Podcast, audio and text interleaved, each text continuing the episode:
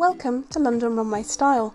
Each episode, we look at a catwalk collection or article you can find in our pages. So, if you want to listen with a visual aid, head to londonrunway.co.uk for a digital or print copy. Today, we're looking at issue 67 and What Would McQueen Do by Suhani Lotlikar.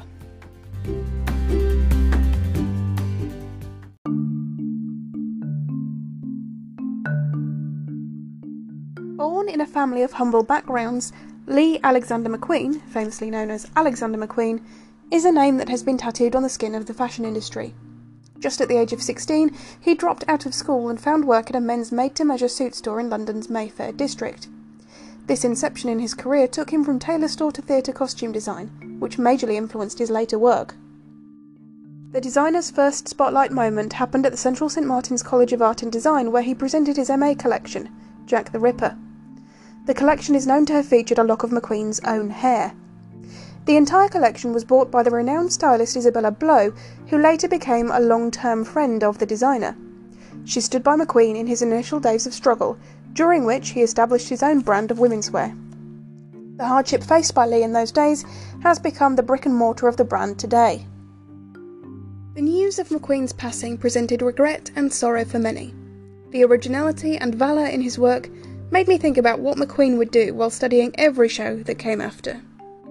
Looking back into the archives of the designer's runway shows, the infamous Bumster trousers, first introduced in the Spring Summer 1995 collection, would have carried a similar reputation with Gen Z. His unusual concepts taking a walk in front of today's audience would have forced them to look beyond their screen. Fashion students would have lined up outside trying to sneak into his shows for a glimpse, just as the sneakerheads line up for a drop at Supreme. McQueen's work was prominently inspired by his study of fashion history and ability to turn it upside down. Another one of his iconic collections, rather a heavily criticised one, the Autumn Winter 2009 Horn of Plenty, presented models wearing extreme, overdrawn red and black lips and outfits duct taped with metal scraps. Considering the current trend of fuller and overlined lips, McQueen's visualisation, deemed as grotesque, was way ahead of his time. His models walked the runway of this showcase, leaving behind the need to be cinched by their waists or have a lavish hairdo. It would have portrayed a hint of satire on the beauty trends celebrated today. The concept development behind every collection presented by him painted a picture of his ideas in their literal glory. What followed was no less than the chaotic representation through art with The Hunger, Spring Summer 1996 collection, and Dante, Autumn Winter 1996 collection. This paved the way to international fame and acquired him the British Designer of the Year award. He also worked with music artists such as Björk and David Bowie during this period. In the same year, Lee was appointed head designer at the French luxury house of Givenchy, succeeding John Galliano. His first collection, where he tried to walk the thin line between his creative outtake and the brand's aesthetic, was unsuccessful. McQueen himself stated that the collection was crap and that his creativity was constrained at the job. This translated into the comeback collection of It's a Jungle Out There, Autumn Winter 1997. Lee found relatability between his life as a designer and that of a gazelle in a documentary he had watched. The divide between today's streetwear and luxury garments would have found a middle with the denim and leather frock coats presented in this collection.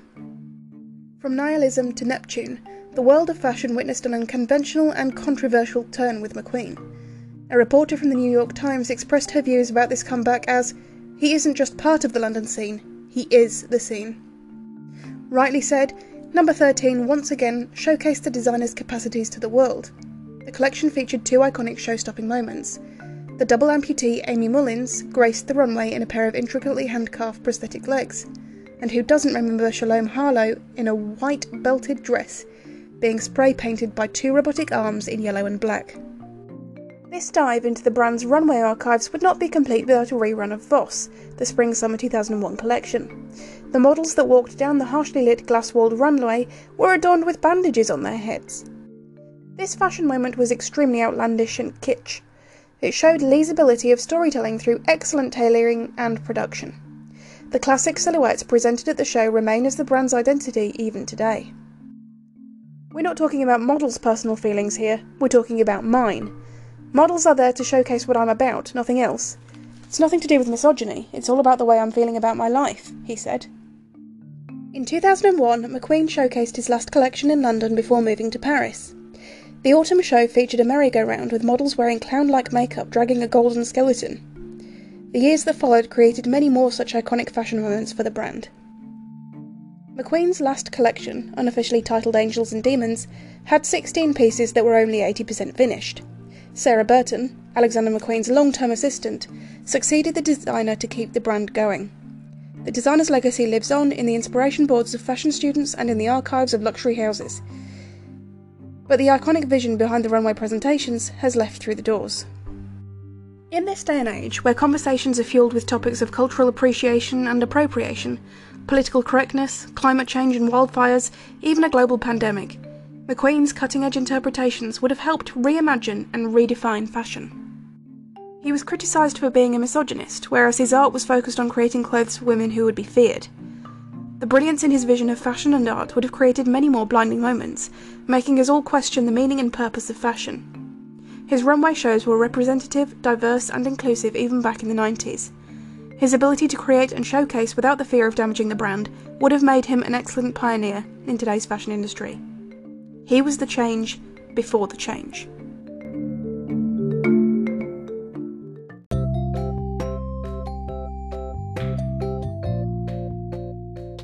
This episode of London Runway Style was presented by me, Chief Editor Rhiannon de Verg. You can find full issues as well as interviews, articles, trend reports, and more at londonrunway.co.uk. And follow us at London Runway Mag on most social media channels. Until next time, enjoy.